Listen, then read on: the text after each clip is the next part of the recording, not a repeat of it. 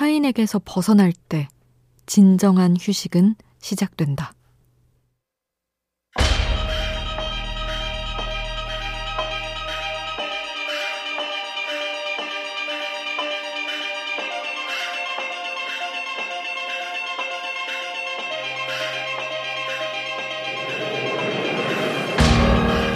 책 잘 쉬는 기술에서는 말한다.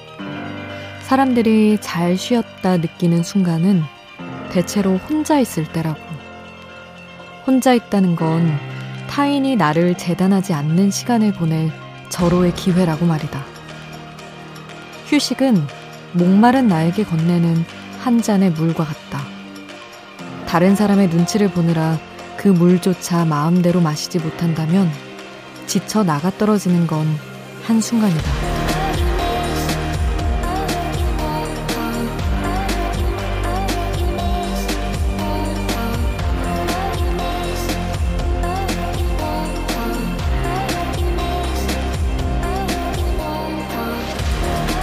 우리가 항상 하는 쉬고 싶다라는 말 앞엔 혼자라는 말이 생략돼 있는 것인지도 모른다.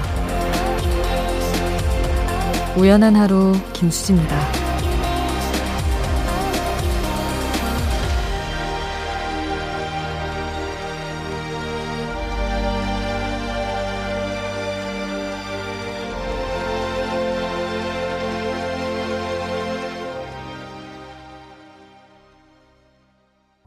10월 10일 토요일 우연한 하루 김수지입니다. 첫 곡으로 들려드린 노래는 존 메이어의 New Light였습니다. 오늘 주말이었는데 어떻게 좀 잘, 다들 잘 쉬셨나요? 어떤 분이 그런 얘기를 하더라고요. 짝이 있는 사람들은 휴일에 보통 두 가지 때문에 다툰다고. 하나는 쉬는 날 왜 나를 혼자 두는 거야? 그 또 다른 하나는 쉬는 날 나를 좀 혼자 두면 안 돼? 이런 거라고 합니다. 아니, 근데, 혼자 둬서 화나는 거야, 뭐, 너무 지나치게 방치된 느낌일 때, 그럴 때 그런 거지. 웬만큼 좀 적당히 주어지는 혼자만의 시간은 너무 좋잖아요. 같이, 누군가와 같이 쉰다는 건 애초에 불가능한 일인 것 같습니다. 그리고 누군가에게는 음, 혼자 라디오 듣는 시간이 가장 행복한 휴식 시간일 수도 있겠죠. 여러분은 어떻게 그런 편안한 시간을 보내고 계신 건지 여러분의 지금 이야기 기다리고 있겠습니다. 문자 샵 8000번, 짧은 문자 50원, 긴 문자 100원의 정보 이용료가 추가로 들고요. 미니 메시지는 무료로 이용하실 수 있습니다.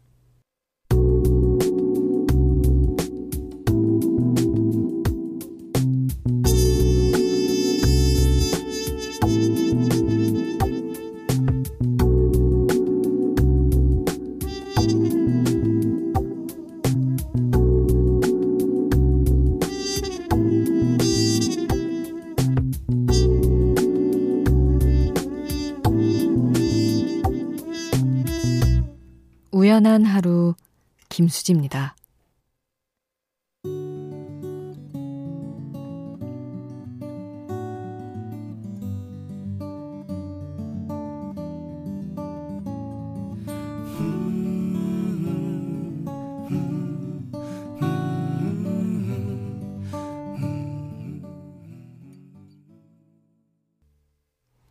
2163님의 신청곡 장미여관의 장가 가고 싶은 남자, 시집 가고 싶은 여자 함께 했습니다. 2163님이 또 즐거운 질문도 남겨주셨어요. 먹는 얘기. 수디는 어떤 김밥 좋아하세요? 저는 마요네즈 잔뜩 들어간 참치김밥 마니아였는데 요즘은 충무김밥이 그렇게 맛있어요. 그래서 아예 오징어 무침이랑 석박지 사다 놓고 매일 밤 밥에 김 싸서 함께 먹고 있답니다. 어릴 땐 무슨 맛으로 먹나 했는데 너무 맛있어요. 다음엔 인증샷도 남길게요 하셨습니다. 인증샷 안 남기셔도 될 것 같습니다. 말만 하는데 침이 엄청 고이고 있습니다, 지금. 김밥은 저는 대체로 다 좋아하는 것 같아요. 뭐 어떤 때는 그냥 막 침을 너무 삼키고 있죠. 계란이 잔뜩 들어간 그런 것도 좋고 어떤 때는 우엉 넣은 것도 좋고 소고기 김밥은 좀 싫은 것 같고요. 고기를 굳이 김밥에 약간 이런 생각이 있는 것 같고 충무김밥이 좋아지는 레벨까지는 제가 아직 못 갔네요. 나중에 저도 그곳에 도달하면 또 이야기를 할게요. 7536님. 분명히 내가 선택해서 시작한 공부인데 끝이 안 보이고 계속 점수가 정체돼 있다 보니까 너무 지쳐요. 저에게도 편히 쉴 수 있는 날이 오겠죠? 하루하루 제 자신이 너무 작아지는 느낌이네요. 하셨습니다. 아, 왜 세상의 모든 일들은 계단식으로 발전하는 걸까요? 정책이라는 게 없는 게 없는 것 같아요.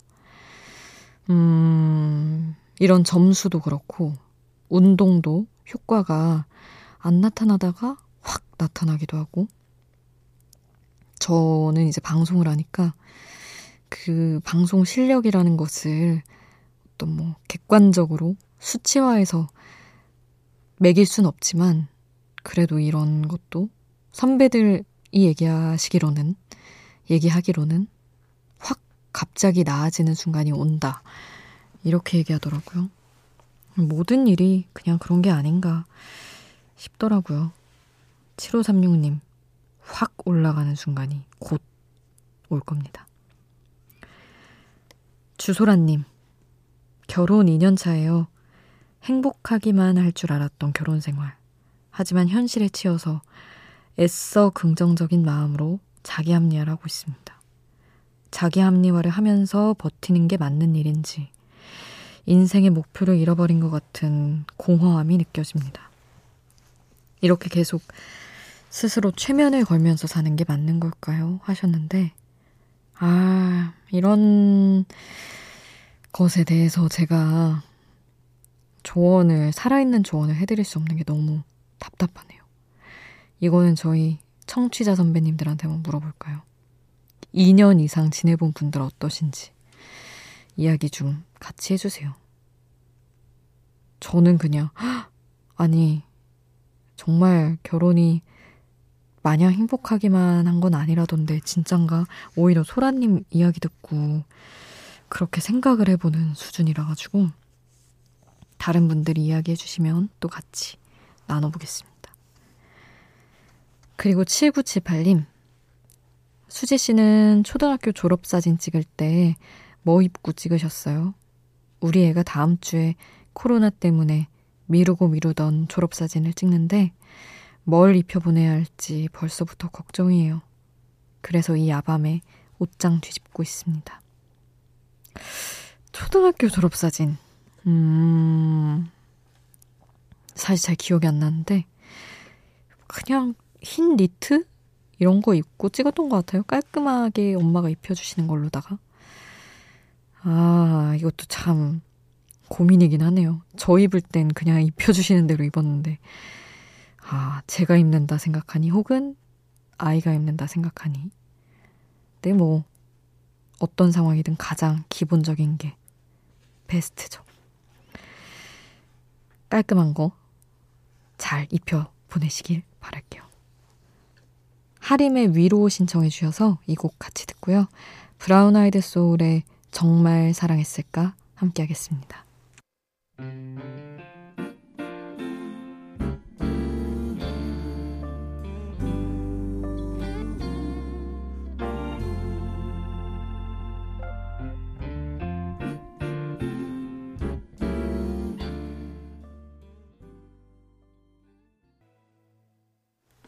하림의 위로, 브라운 아이드 소울의 정말 사랑했을까 함께 했습니다.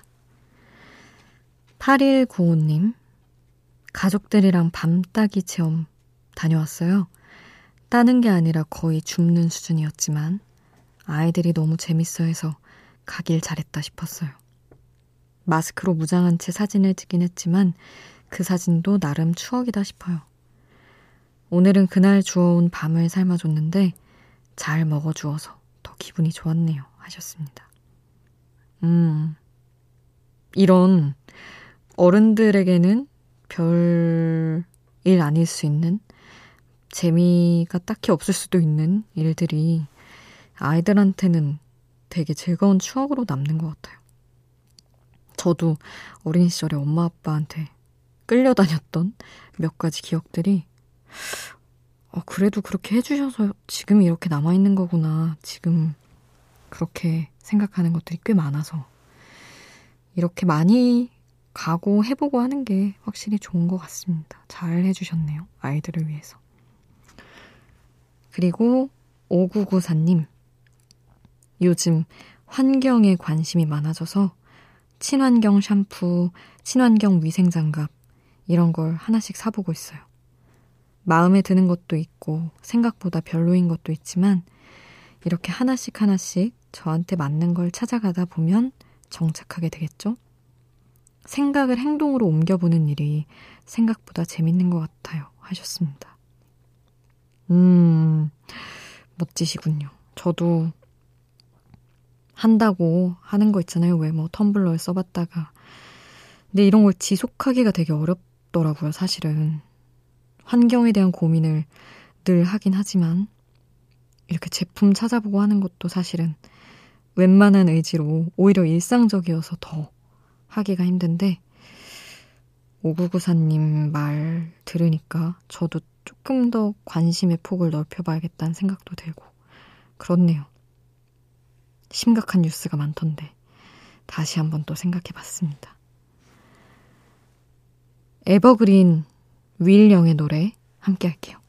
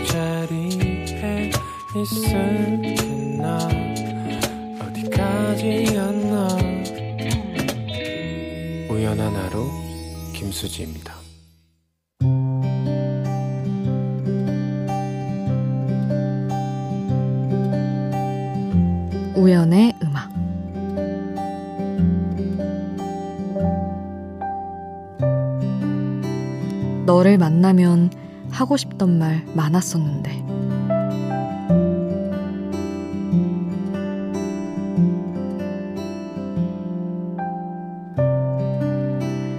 어느 순간부터는 왠지 너무 먼 사람처럼 느껴져서 다들 잘 살고 있구나 확인하는 것 말고는 동창에게 굳이 먼저 연락한 적은 없었다. 공부 잘하더니 좋은 대학 갔네. 그때도 예쁘더니 지금도 예쁘네. 이 정도 확인하고 창을 끄면서 동시에 모든 생각을 꺼버리곤 했다. 그런데 올해 6학년 때 제일 친했던 친구에게서 연락이 왔다. 상암동으로 출퇴근하게 됐으니 얼굴이나 한번 보자고. 그 친구를 통해 듣게 된 아이들의 삶은 어찌나 그 어린 시절 그 모습다운지. 그래, 걔는 초딩이 듬직하더니 소방관 너무 잘 어울린다. 간호사가 됐다고? 어쩜 애들이 다 자기 같은 일을 선택했냐. 궁금해하지 않고 살아온 시간이 신기할 만큼 한 명한 한 명의 삶이 너무 흥미로웠다. 그리고 하고 싶었던 말을 그냥 다 하고 싶어지는 이상한 용기가 자꾸만 생겼다. 1년 내내 짝꿍이었던 네가 당시 가장 친했던 여자친구보다 더 편했었다고. 아마 너랑 노는 시간이 나에게 휴식이었던 것 같다고. 20년 만에 사람을 만나는 건 오랜만이라 TV는 사랑을 싣고 음악을 듣고 있었던 너의 농담을 들으며 그래, 너는 참 너답다. 그런 널 만나러 나가길 잘했다. 그런 생각도 했던 것 같다.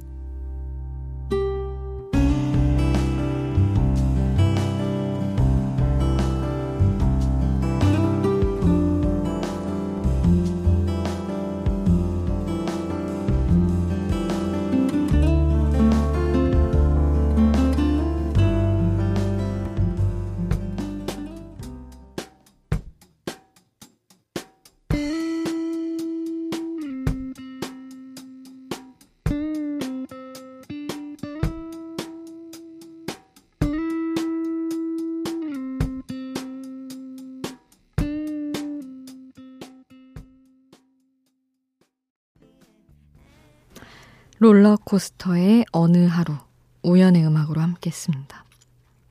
아주 오랜만에 20년 거의 다 됐죠? 20년 만에 6학년 때 1년 내내 짝꿍이었던 남자 친구를 만났는데 너무 웃겨서 계속 웃다 들어왔습니다. 어떻게 1년 내내 짝꿍이었지? 갑자기 그게 이상한 거예요. 그래서 물어보니 이제 좀 TMI지만 저는 6학년 때 다른 남자친구가 있었고 그 친구는 또 다른 여자친구가 있었는데 회장이었거든요. 그 제가 만난 친구가. 근데 자기 여자친구는 반장이고 자기는 회장이어서 권력자들끼리 짝꿍하면 안 될 것 같아서 편한 저랑 짝꿍을 하려고 1년 내내 그 뽑기를 자기가 조작했었다고 얘기를 하더라고요. 그런 뭔가 소소한 얘기를 하고 들어오는데 왜 그렇게 웃긴지 그리고 20년 만에 봤는데 어쩌면 그렇게 그때처럼 똑같이 초딩들 같고 편한지 신기하고 즐거웠습니다. 사실 뭐 이러고 만나고 얼마나 자주 만나게 될지는 모르는 일이지만 그냥 가끔씩 이렇게 옛날에 몰랐던 뒷얘기 듣고 이런 것도 즐거운 것 같아요. 너무 헛헛하게 얘기하고 있긴 하지만. 4927님. 음, 취업도 힘들지만 제 취업도 만만치 않게 힘드네요. 그래도 경력이 있으니 불러주는 곳이 있지 않을까 했는데 아무리 기다려도 전화가 울리지 않아 자꾸 핸드폰만 쳐다보게 됩니다. 퇴사할 때 절대 후회는 하지 말자 다짐했는데 그 다짐이 무너질까봐 걱정이에요. 하셨네요. 음, 그래도 근데 모르겠어요. 저 이제 주변에 요즘 들어서 상황이 힘들다 힘들다 해도 퇴사하는 친구들도 꽤 있고 조금 헤매다가 이직 더 잘하는 친구들도 있는데 그래도 경력이 있다는 거는 무시할 수 없는 힘 있는 무기이긴 한 것 같아요. 이제 맞는 회사를 찾아가는데 조금 시간이 걸릴 뿐이겠죠. 곧 연락 올 겁니다. 그리고 8503님, 밤마다 너무 추워서 침대 위에다가 난방 텐트 쳤어요. 처음 쳐봤는데 뭔가 라면이라도 하나 끓여 먹어야 할 것 같은 기분입니다. 텐트 안에서 라디오 들으니까 저만의 아지트가 생긴 것 같아서 더 아늑해요 하셨네요. 고양이들이 박스 안에 들어가는 거 되게 좋아하거든요. 사람도 사실은 이런 갇히는 거좀 좋아하는 게 있는 게 아닌가? 가끔 그런 생각이 들어요. 이런 텐트 좋아하고, 어디 숨는 거 좀 좋아하고, 이럴 때 있잖아요. 어쨌든 8503님에게 그런 혼자 숨을 수 있는 아지트가 생긴 것 축하드립니다. 박경환의 페어웰 신청해 주셨어요. 8503님이. 이 곡 듣고요. 배영경의 그리운 사람이 될 것처럼 이어서 함께 하겠습니다.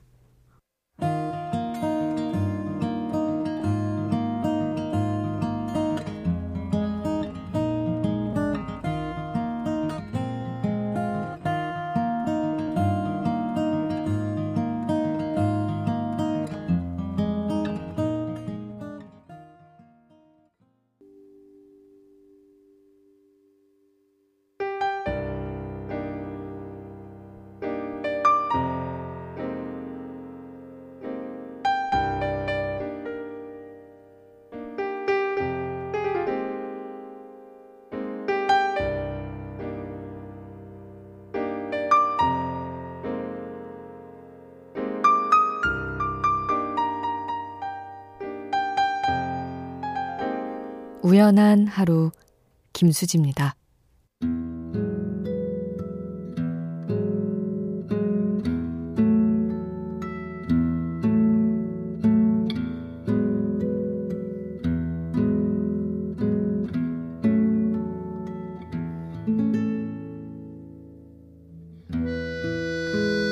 공공사군님 저희 친정아버지는 팔이 불편하세요.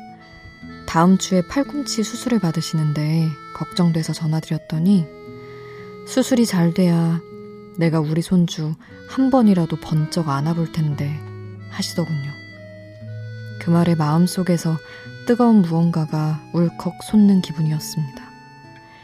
제발 손주를 사랑하는 할아버지의 바람이 이루어질 수 있었으면 좋겠습니다.